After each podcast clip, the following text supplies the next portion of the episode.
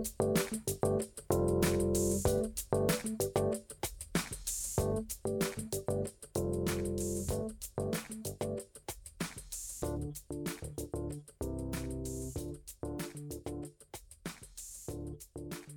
to the Diversity and Inclusion on Air podcast. This podcast is a program of the Association of American Veterinary Medical Colleges Diversity Matters Initiative. The podcast explores various issues related to diversity and inclusion in the veterinary profession and provides the AAVMC an opportunity to offer ongoing diversity programming to our member institutions as well as the uh, veterinary profession at large. My name is Dr. Lisa Greenhill, and I'm the Associate Executive Director for Institutional Research and Diversity at AAVMC.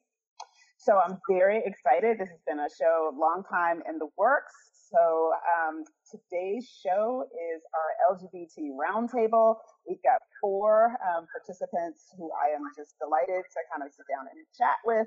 And uh, so those individuals are Dr. Nikki Wright, Dr. Dane Whitaker, Dr. Malcolm Cram, and Mr. Mike Diebler, who is a student at UFL.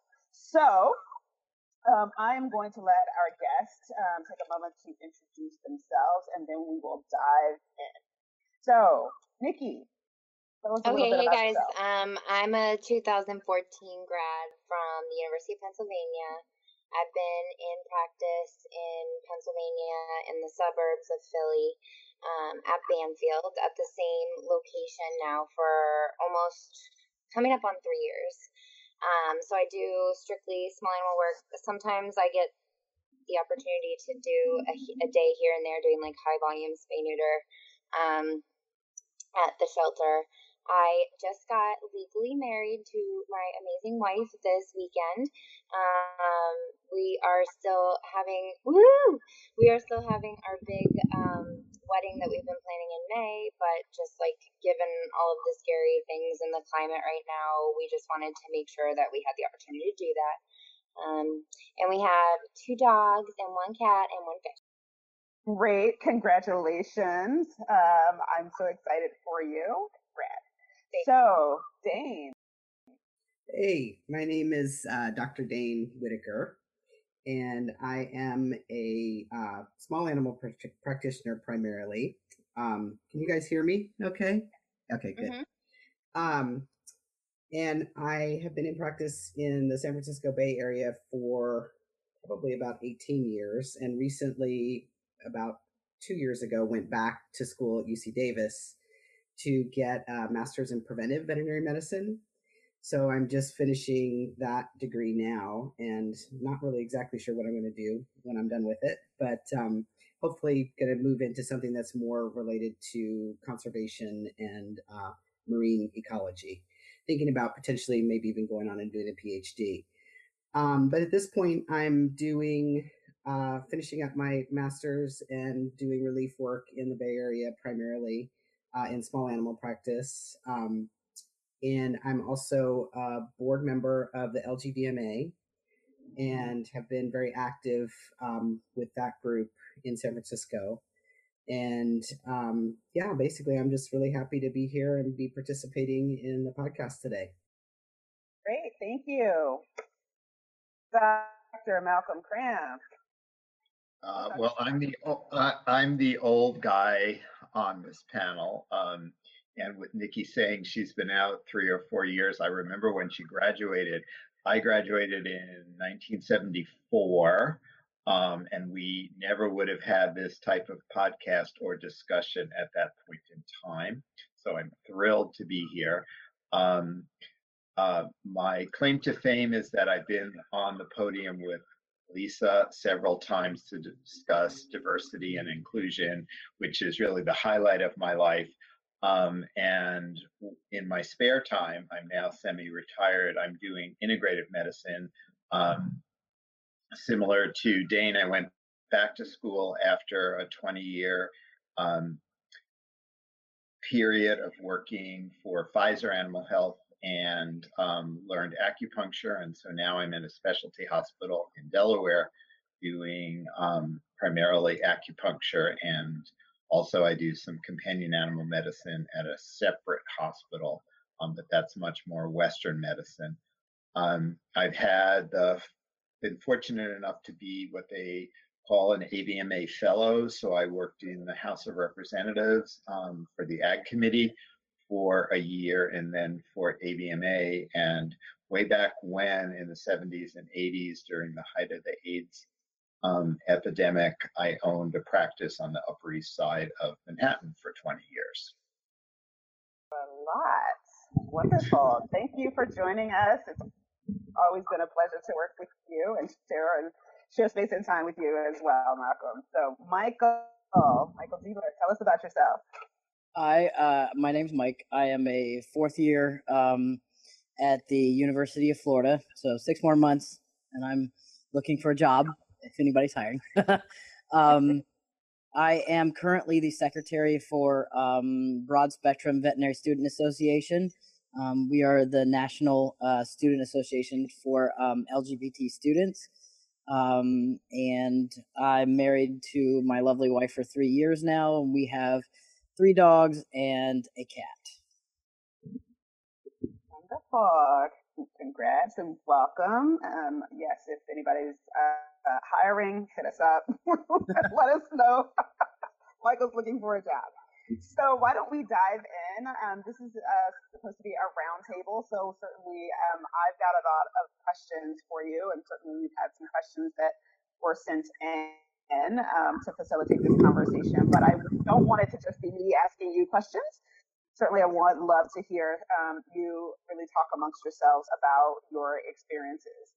So, with that, one of the first questions that I have, um, and I will um, pitch this to our senior veterinarian on the. Um, what was it like when you were in vet school, Malcolm? Um, I don't think I can remember back that far. No, um, it was a a very um, male environment, contrary or in contrast to today, where the majority of veterinary students in the colleges are women. Um, women were denigrated, um, and they, I had I was at Cornell, and ours was one of the largest classes with women. We had 60 students, and we had eight women. And um, I hate to tell you what they went through. Um, you would never have mentioned anything about being gay or lesbian at that time. You could lose your position at the university. And um, unfortunately, I've known of a couple of people who actually did, not at Cornell, but at some of the other institutions who shall remain unnamed. So it was a really tough time. Um, I came in being a city boy from New York City. Um, and believe it or not, that was something to be picked on. And on top of it, I was Jewish. And um, there weren't very many Jews, and so um, we were we felt like in some cases second class citizens. In other cases, um, there were faculty and other students who were very open to us and very willing to um, to listen. And at that point in time, I was extremely closeted. So um, that's kind of what I remember from my from my years way back when. And I'm glad to say that at least from my experience now at Cornell, it has evolved considerably. But I still think it's somewhat of, it's not something that the schools kind of promote. And the one thing that I'll just throw out here is I recently had an opportunity to um, be involved with an LGBT scholarship at um, a local Philadelphia medical college, and they actually promoted it to their alumni that they were the first medical college um, to have such a scholarship. Well, Cornell's had a scholarship for LGBT um, students or and or residents for I want to say going on at least 10 years. And while they're happy to tell you if you ask, it's never been promoted. And I believe that they're the only veterinary school that has a specific scholarship for the LGBT. Yeah, I guess my um, experience in vet school was maybe uh, like completely the opposite of Malcolm's um, because when I was in vet school was I graduated in 1994 and I was a very out lesbian at the time. And I came out in the age of ACT UP and Queer Nation which were all very active queer groups that were really you know we were about having pride and and having um, having each other's backs and really being out there in the world for each other to, to combat the AIDS epidemic. And it was a very empowering period of time in my life. So to be in that and then be in vet school during it, you know, I kind of felt like, hey, if you've got a problem with me, bring it on. You know, I was I was ready to take on the world, you know. So it was a very interesting time to be in school and to be very out and to feel like I had this community of support, not necessarily from my fellow vet students, but from my queer community. And in general, I think things went pretty well for me in school. Um, there were, you know, I got some comments from the large animal residents. You know, there's always kind of the large animal group that would would say things, and you know, you, you just sort of knew to expect that. But I felt very supported by my my peers and really didn't have a, a tremendous amount of discrimination. Um, so I felt very fortunate for that. But you know, I think it was an interesting time to be to be in school and be sort of have this attitude that you know I felt kind of like I could take on the world. A big difference. Um, Mike, I'd be interested in kind of hearing a little bit about your current experience. It seems that uh, certainly there's an evolution, and, and Nikki, feel free to, to, to jump in as well. So, you know, I originally coming into vet school when I had applied, um, I didn't. I had a really uh, tough time deciding whether I was going to put that I was transgendered on my uh, application, um, and I had had some feedback. Well, you can, but kind of don't make that a big part you know, of your essay when the essay called for uh, diversity. So I made the decision to go ahead and put it in there, but um, I I didn't make it a big part of my essay, like they said. Um, during my uh, interview, um, we didn't really talk about it. Kind of like the elephant in the room. Um, I asked them at the end um, if they had any LGBT groups on campus, and they kind of said, "Well, I think there's one, but we're not sure." So I kind of got that feedback. So I was like, okay, well, I'm just going to kind of not say anything and just keep my profession separate from, you know, being transgendered. And then I guess when uh, the North Carolina um, HB2 law came out, um, I had an issue with going to Humane Alliance um, in North Carolina to do a spay neuter uh, externship. And so um, it came up to where I was like, well, what do I do about this? and um, you know how are these laws going to affect me? And so i started getting involved at that point and the diversity matters symposium happened to be at uf at the time. Um, so i thought well this is a better time than any to come out and it was the best experience i've ever had. Um, the the climate at uf is amazing. Um, they're taking a lot of dramatic steps right now to make everything better um, and um, dr lloyd is is on top of his game with uh, really trying to work within the college to create um, better um, education as far as uh, diversity goes. But on, on a personal level, um, all the faculty, administration, everybody has been very supportive of me coming out. So um, I don't. It leaves you one of those "Why didn't I do this sooner?" kind of things. So great. I'm, I'm glad to hear that. Yeah. Do you want to chime in? Oh, sure. Yeah. Um, I, I definitely remember at vet schools and thinking to myself, like, I have a lot of family in Florida and Texas, but I was a little bit scared to potentially be moving there as a lesbian and someone who's not very good at being discreet or modest about any part of my identity. Um, so I felt like, you know, I definitely factored that into my search for a veterinary school. And, you know, that was one of the things that actually really drew me to Penn was that it was urban and that, you know, it had a lot of outlets and support systems in place already for diversity, not necessarily within the vet school so much, but within the broader university. Um, but yeah, I I think that during vet school, like watching, you know, gay marriage become protected on a, a federal level, um, it just, I, I mean, I felt like we were on top of the world, and I still feel like we're in a really amazing place. I've had, I had a really supportive um, community at vet school, and I continue to be very fortunate to have um, a really supportive community at my practice. But I am concerned um, with the recent climate and after the election for the safety um, and the lives of our LGBTQ brothers and sisters, um, especially in those states where I was hesitant to, you know, apply as someone who's LGBTQ. Um, so I think that, you know, this definitely has been a little bit of a wake up call for me um, that you know, we've gotten a little bit complacent. Um, but I want to figure out what's the best way for us to support not only the veterinarians but the veterinary students in those places where you know people are now feeling that they can you know act on their hate so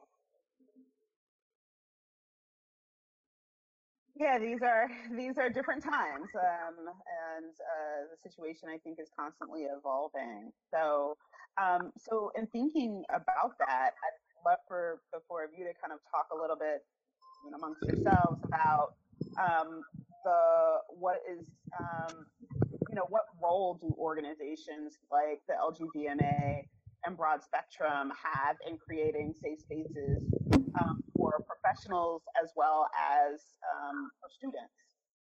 So I can kind of speak on that as far as what um, broad spectrum is doing. Um, we are um, we are working with um, Merial has given us a, a good funding to um, start um, creating umbrella chapters um, throughout the schools, uh, as well as chapters that are already are clubs that are already established, being able to um, collect them under our umbrella as broad spectrum and adopting our mission and vision statement um, and in doing that, we're giving them um, support at a national level, um, which I think is super important, especially like Nikki was saying in some of those uh, more rural areas where they don't feel like um, they have support.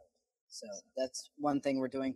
We're also um, looking at. Um, I'll be talking at Iverson Bell on a panel, trying to come up with some ideas. I don't I hesitate to use the term best practices, but we're coming up with some ways for um, the veterinary colleges to implement um, strategies um, to uh, really help their students, uh, especially LGBT students. Yeah, I think um, there, coming from San Francisco, there's always been a lot of um, well, a, a, a, lot of discussion among a lot of the practitioners there who are LGBT That maybe the LGVMA isn't relevant anymore. I mean, why why do we need to, you know, everybody just accepts us anyway? But that's the luxury of living in a bubble. And I think especially now since the climate is going to change dramatically and that, you know, not everybody lives in that bubble. And I think it's going to be extremely important for organizations like the LGVMA to really be visible and really have strategies in place to provide support to people who do live outside the bubble and people who will not only just be you know afraid to come out but afraid for their lives potentially. And i think that it's going to be really really important to to really come together and recognize that we are very very relevant and now more so than ever and to really put out there that you know we have resources you're not alone and really be be a resource not just in in word but in deed as well. Absolutely. We need the lgvma um, because for the simple fact of during the hb2 situation i didn't know who to reach out to. I was not out at my school. And i reached out to the avma and they said well contact north carolina avma I did that, and I was told that it was a um, civil issue and that they had no uh, bearing or uh, couldn't do anything for me, which I felt very confused about because it was more than just a civil issue. For me, it was a educational and professional issue. Um, at that point, I said, "Well, who is my advocate?" And I was able to uh, get in contact with the LG AVMA And from then on, I was highly supported. Uh, I knew where to go. I knew where to get information at that point, and I had people who were advocating for me. So um, it's extremely important that we have LG AVMA. Yeah, I, I, feel like. Oh, go ahead. I was going to say, um, I, I, remember the days when um, the LGVMA was AgVets, um, which was a very um, secretive organization. Um, and in fact, um, one of the originators actually put a an advertisement in the JAVMA journal saying that if you were going to the AVMA meeting and you happened to be, and I don't remember the specific language, but basically gay or lesbian, that we were going to, a group of people were going to try to get together on the down low. Um, and that's when all this started. And um, I think that LGVMA has brought all of this to the forefront. Um, and while I'm still disappointed in AVMA's response to um, the LGBT community in general. It has gotten much better than where it was, but really one of LG, LGVMA's best friends has been um, the JAVMA Journal, because way, way back, um, it was JAVMA that put articles about the LGBT community, about HIV in front of veterinarians and got them started at least discussing this. And I think today it's it's my opinion that um, some of the schools are doing a really good job, um, similar to what Nikki has said about Penn, and I think Cornell and Tufts and UC Davis are very well aware of this in Florida.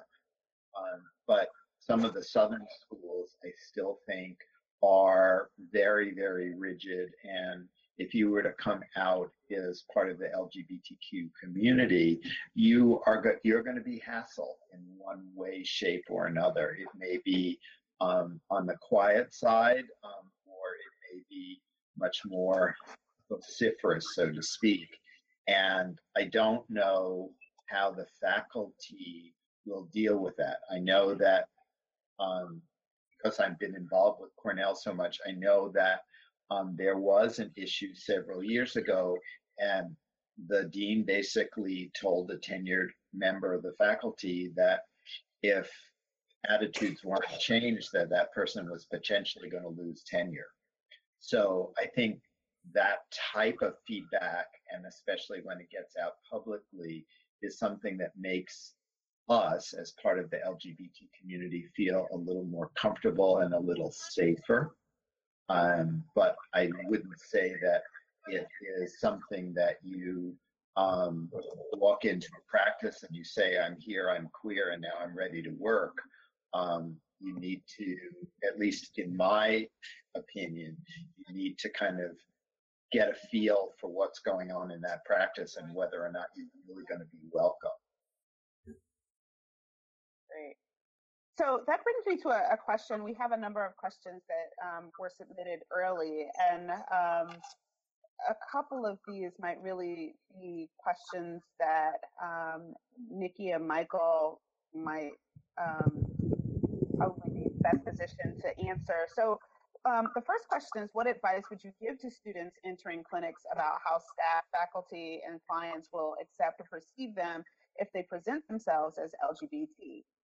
So, um, well, so I have an interesting perspective on that.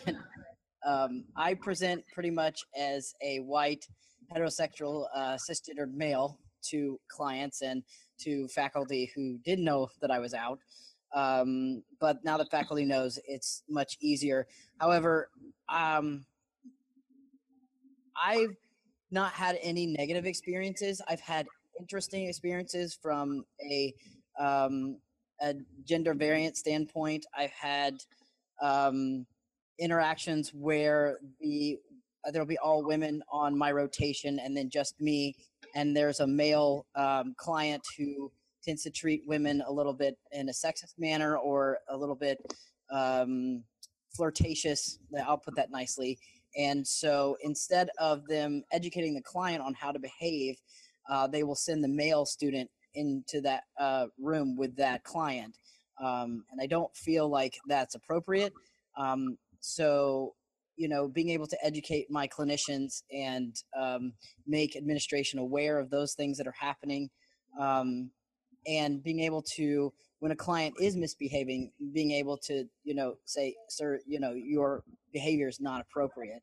So i've had a couple instances with that but as far as faculty and administration um, on clinics i've been out and my advice was just be out.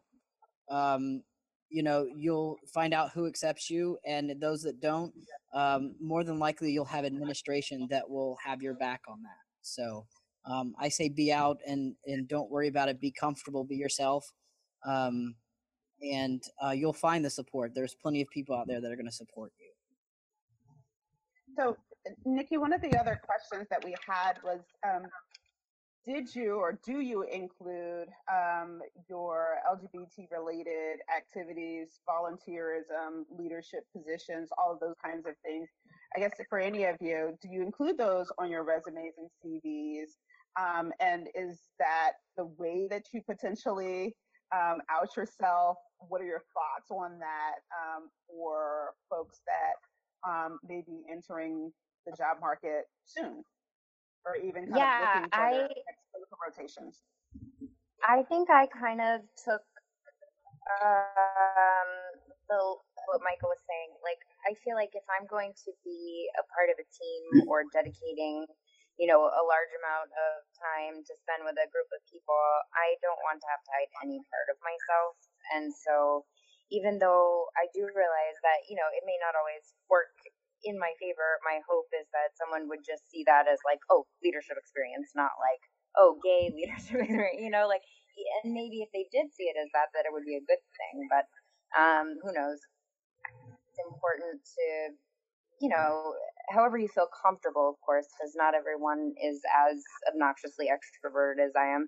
Um, but I think however you feel comfortable being yourself and expressing that, you know, this is a part of who I am and just kind of like testing the waters, I think that's important for you to be able to find hopefully a match where you will feel at home and you will feel a part of your team. So I was very, very fortunate in that previous mentor who was also very active in LGVMA is one of the reasons that I um, started even looking into Banfield.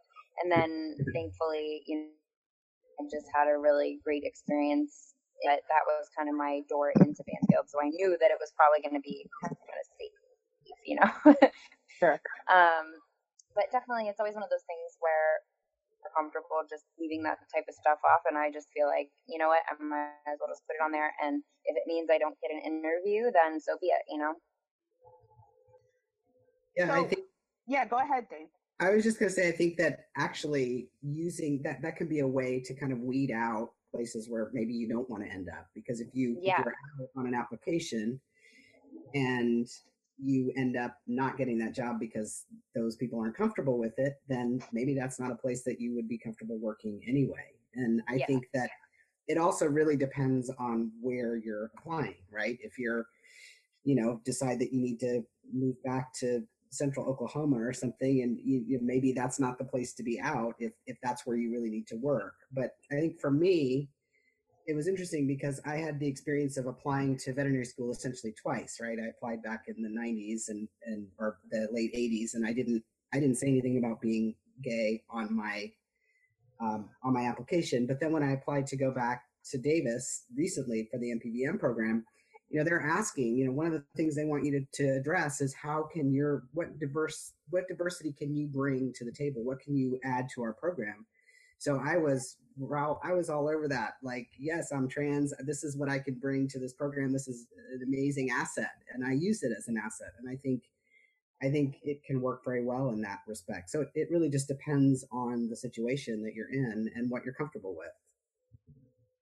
Yeah, one of the follow-up questions that we had was how do state protections, or, or frankly, lack of those protections, really affect um, your choices in terms of where to live and where to work. Um, and um, I'm imagining that's a pretty personal kind of decision about whether or not you you know can can tolerate being in um, certain jurisdictions where you don't have those kinds of protections but uh, I'd love to hear um, any advice that anyone has on on um, students who maybe, or even other professionals who are thinking about maybe a big move.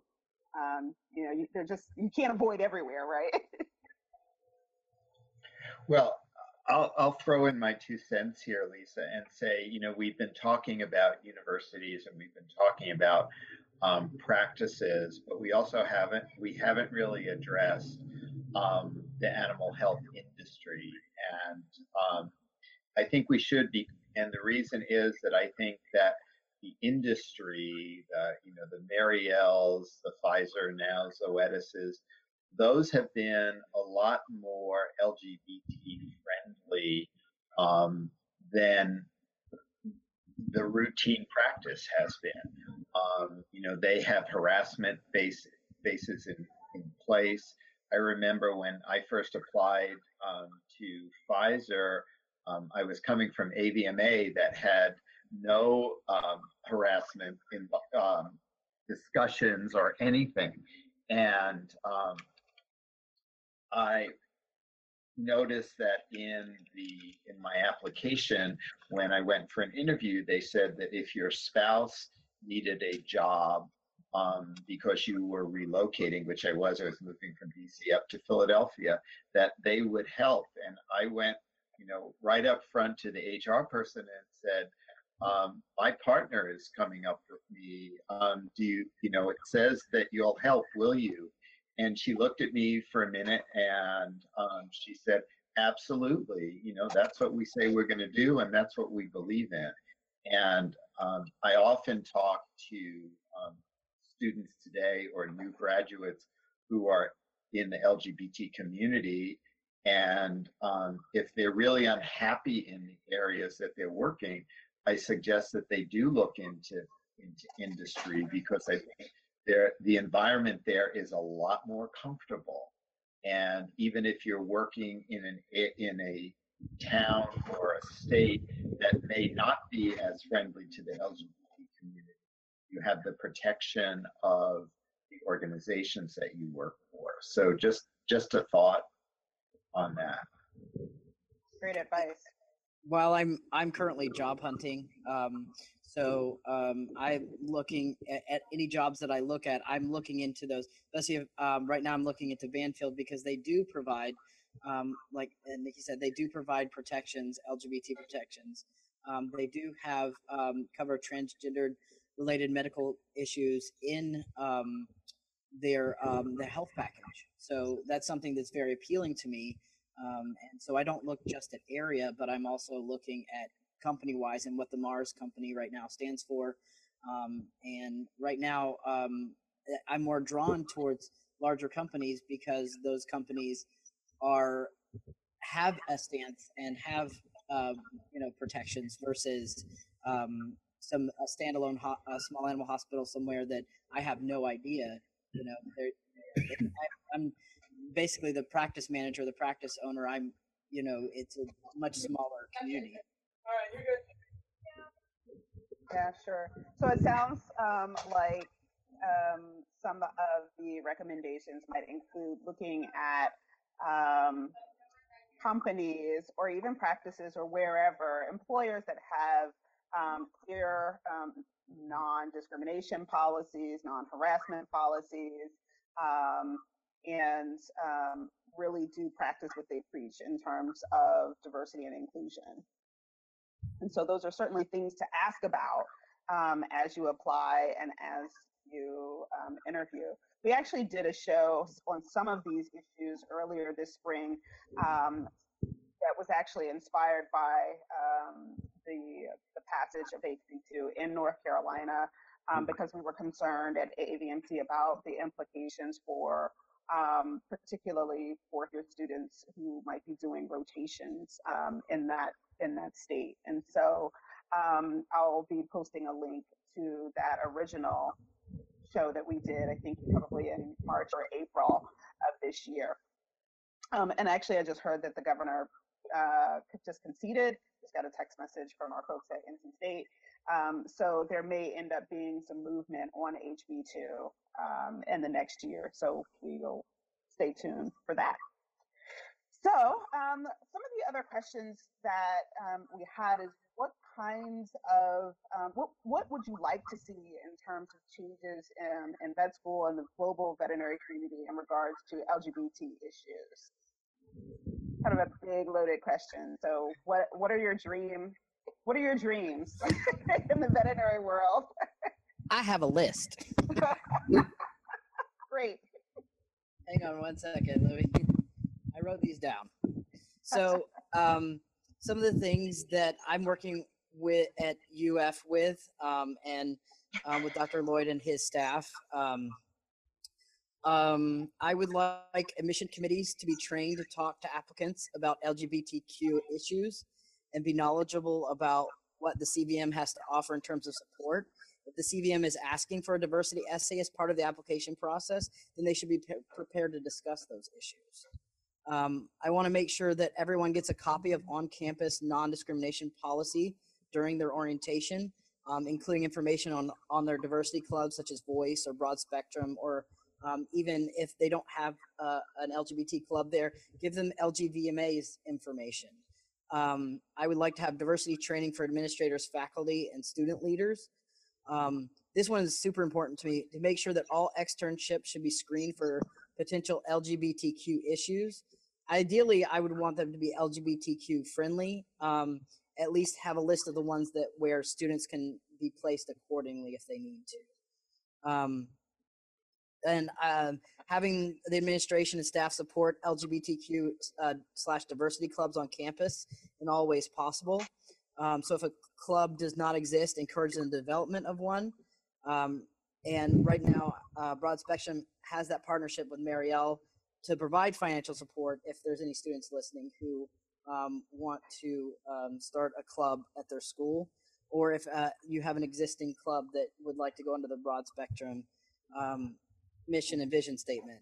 Um, also encourage students to participate in SAVMA and SAVMA Symposium, their diversity initiatives. Um, get to know those. What is your what is your student representatives doing with that?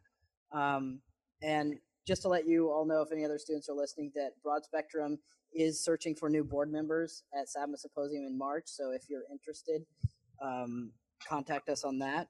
Um, have mental health resources available. Um, so and they those uh, resources should be able to understand LGBTQ issues. Um, and go all the way through graduation, uh, connect with LGBTQ graduates with LGVMA, and set up LGBTQ friendly mentors. Um, and don't forget about um, interns and residents as well. Um, they need support. They need uh, any LGBT uh, interns and residents need support and knowing that their school is supportive of them as well. So that's my list. We're working on. So. So for anybody who's watching, um, or folks that will be listening um, to the podcast later, yes, Nikki. Nikki. So anybody who will be uh, listening to the podcast later, uh, um, if you um, missed Mike's list, don't worry, we will transcribe that list and publish it for you. um, because there was some really great um, information there and recommendations for um, how to improve uh, life with the with the colleges. Nikki, we can see you um, and we can hear you. So uh, I don't know if you can see and hear us, but but you're still live with us. Um, does anybody have anything to add in the great big world in the in the workplace world for um, for this list, this magnificent list that Mike has has created? It's it's difficult to add to a great list like that, but the, what I would like to see is that AVMA take a much more active role um, in um, first off, understanding the demographics of the LGBT community with respect to veterinary medicine. Um, the last time that they did a um, survey, one of, and I think they do surveys either every five or every 10 years of all of its membership. I had asked their demographer if they had asked about um, if anybody was LGBT. Uh, and they said, no, why would we do that? And so I'm hoping that with the next survey that it will dawn on them that this is this is an issue for our profession. And guess what? We do have LGBTQ veterinarians throughout the US and the world, and um, they're part of this organization. So that's clearly um, an area that I think we need. And, you know, without uh, Lisa, your research, um, we, you know, the LGBT community would not have been elevated even to the veterinary school. So kudos to you for doing that. Minimal credit here, minimal credit here. So um, let's see, we still have about 15 minutes of this show left. Um, I'd love to know um, about what kinds of questions you might have for each other about your your life experiences both in veterinary medicine um, and uh, what advice would you give to your younger selves? Malcolm i'm going to pick on you. My younger self is that with with or without gray hair? Uh, as someone uh, with a lot of gray herself like we embrace the gray. We embrace um, I, I think that it's important when you go for a job interview. Um, theoretically, your sexuality, your color of your skin should not matter, um, your or your religion, etc., etc. Um, however, I think we're all aware that to some people it does. Um, and I think you can learn a lot from just looking at the environment. Um, you know, somebody said to me once, well, do I just come out and say, hey, I'm gay. Do you have a problem with that?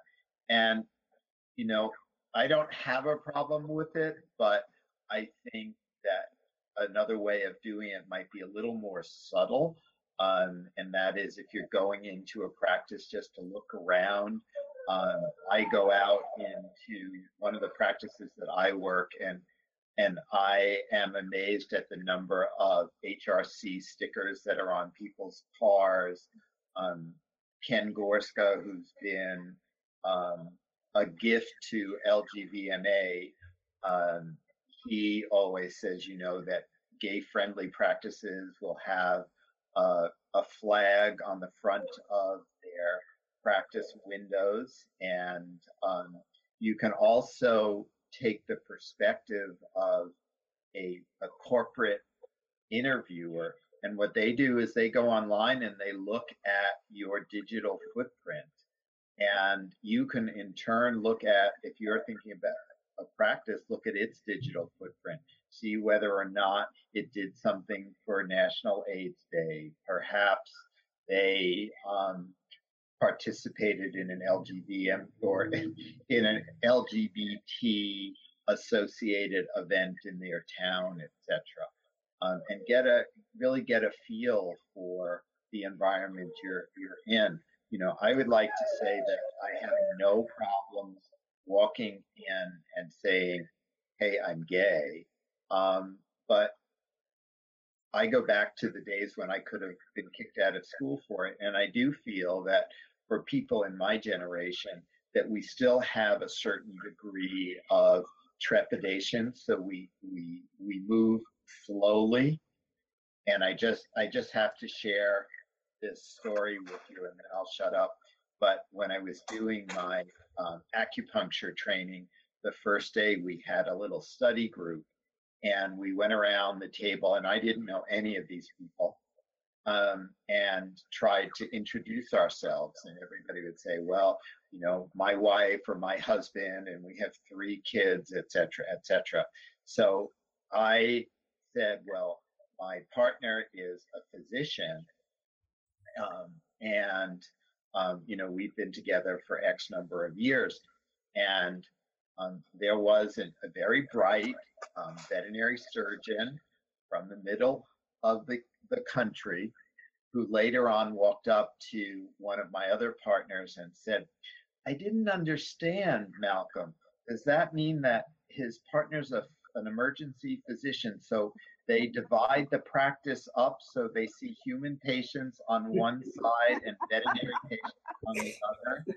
And this was only five years ago. So you know, there's there's a lot of work that needs to be done out there. There's still a lot of work that needs to be done, certainly.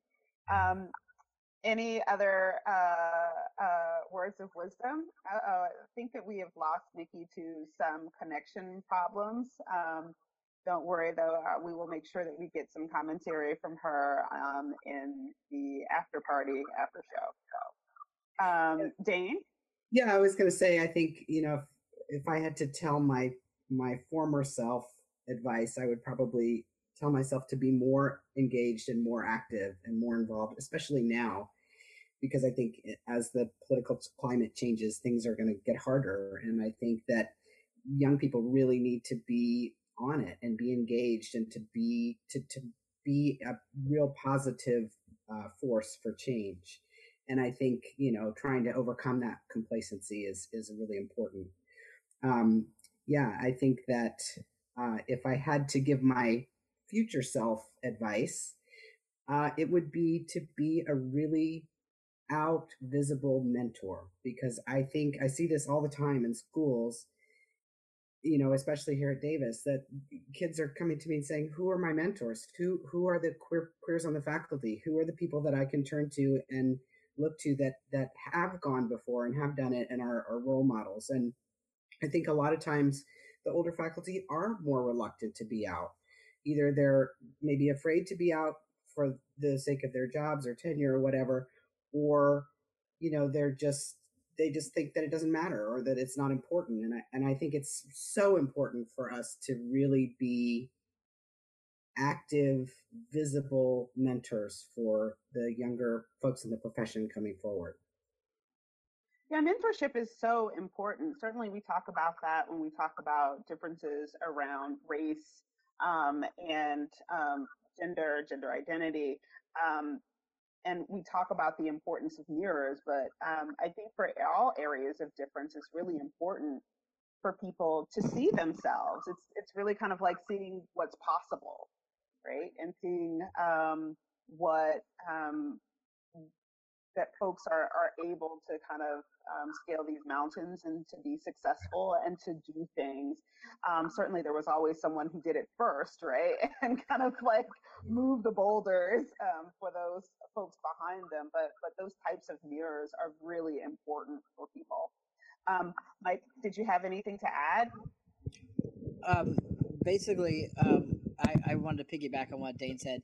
Just I, and I I went and saw Matthew Shepard's mom speak one time, and I remember her saying, "Be out all day, every day."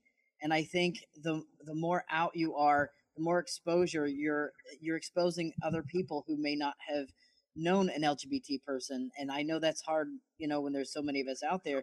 But the veterinary community is a small community, and the LGBT community within the veterinary community is even smaller. You know, so it it. I'm not saying that we're obligated to be out, but it it helps the profession if you're out and you're there um, as a student, as a faculty, as a resident, as an intern, as a, per, a veterinarian in the profession. Be out, be a mentor. It, it's absolutely important for us to know that you know we're not alone. So great. And actually, uh, Nikki has texted me uh, something to add to that wish list. Um, and so I'm going to uh, read what she's written. For me, I would like to add to the wish list that we as a profession acknowledge how biased the profession is, mostly made up of white, cisgendered, heterosexual, air quotes, women.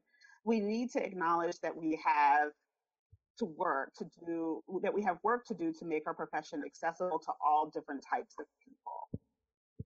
So um, that is um, words from the other side from the text message from Nikki. I thank you um, all. Any any last parting parting words there?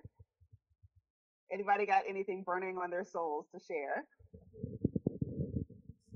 I just want to thank you, Lisa, for really taking the bull by the horns and, and doing this. And you've been, you really have been instrumental in raising this issue and being out there. And I think that, um, you know, we've talked about, Dane's talked about being activists and Michael has talked about being activists. And there are actually um, a lot of our straight colleagues who have been activists for us. And I think that they play a major role in um, building acceptance. And that I recently read something about the fact that, you know, the best way to get acceptance is to kind of move in and let people see who you are. Um, and oh, you know, over a period of time, they're they're not going to be fearful of you, and they'll they'll actually defend you. Um, and I've seen it happen over and over again. So those are kind of my last words. Absolutely. Yeah, I, I would just add to that and say, you know, it's just important to be involved and be active and to to mm-hmm. really know the resources that are out there because you know we're all here we've we've gone through it and we made it and we're you know a testament to people that are coming up who are lgbtq or other forms of diversity that need to be represented and you know, I, when I was in school, I did, none of these groups even existed. So just to have these resources now is so important. And even if you think that they don't have anything to offer you, just just even going to a meeting or or checking out a website can can just make the world a difference. So just I, my advice to everyone would just get be get it to get involved. Right, right. Well, thank you all, um, Nikki, Dane, Malcolm, and Mike, uh, for joining us this evening. This has been a really cool discussion. Um, maybe we can do it again sometime in 2017. So thank you for taking time out of your evening. Um, for you West Coasters, your afternoon for participating. And thank you for the folks that have watched um, the live stream version of this podcast. So uh, this is likely to be the last show for 2016, but we've got some wonderful things in the hopper for uh, 2017. We will be doing a um, uh, a reschedule of the Learning Disabilities and Neurocognitive um, Difference podcast in early January. We've got plans to explore diversity and research We'll be talking to our deans from uh, the UK and Ireland about um, the impact of Brexit um, on higher education in um, Europe and uh, all kinds of really great things. Um, one thing that I do want to bring to your attention, and that is something that we have up on um, numerous websites, on Facebook pages, and that is um, we're interested in doing a show on how to be an ally, and that's how to be an ally for any group. Um, and so we're looking for submissions. So you can write out um, and type out your submissions and email them to me at diversity matters at AAVMC, or even better, you can kind of take out your handy dandy little gadgets that we all walk around with, hit that voice recorder, and give us a little bit of a recording on what you think it means to be an mm-hmm. ally and how to be a good ally. And again, you can just drop that in an email and send that to me at diversitymatters at aavmc.org. So with that, we will bid you adieu. Thank you again to our guest, and um, thank you to our student producer, Arturo Munez Cid. We are so wonderful um, to have you in the background, as well as our student producer, William, who's in at Purdue. Um, so thank you so much for um, all of your help this year in 2016 and uh, we will see you in January. Thank you.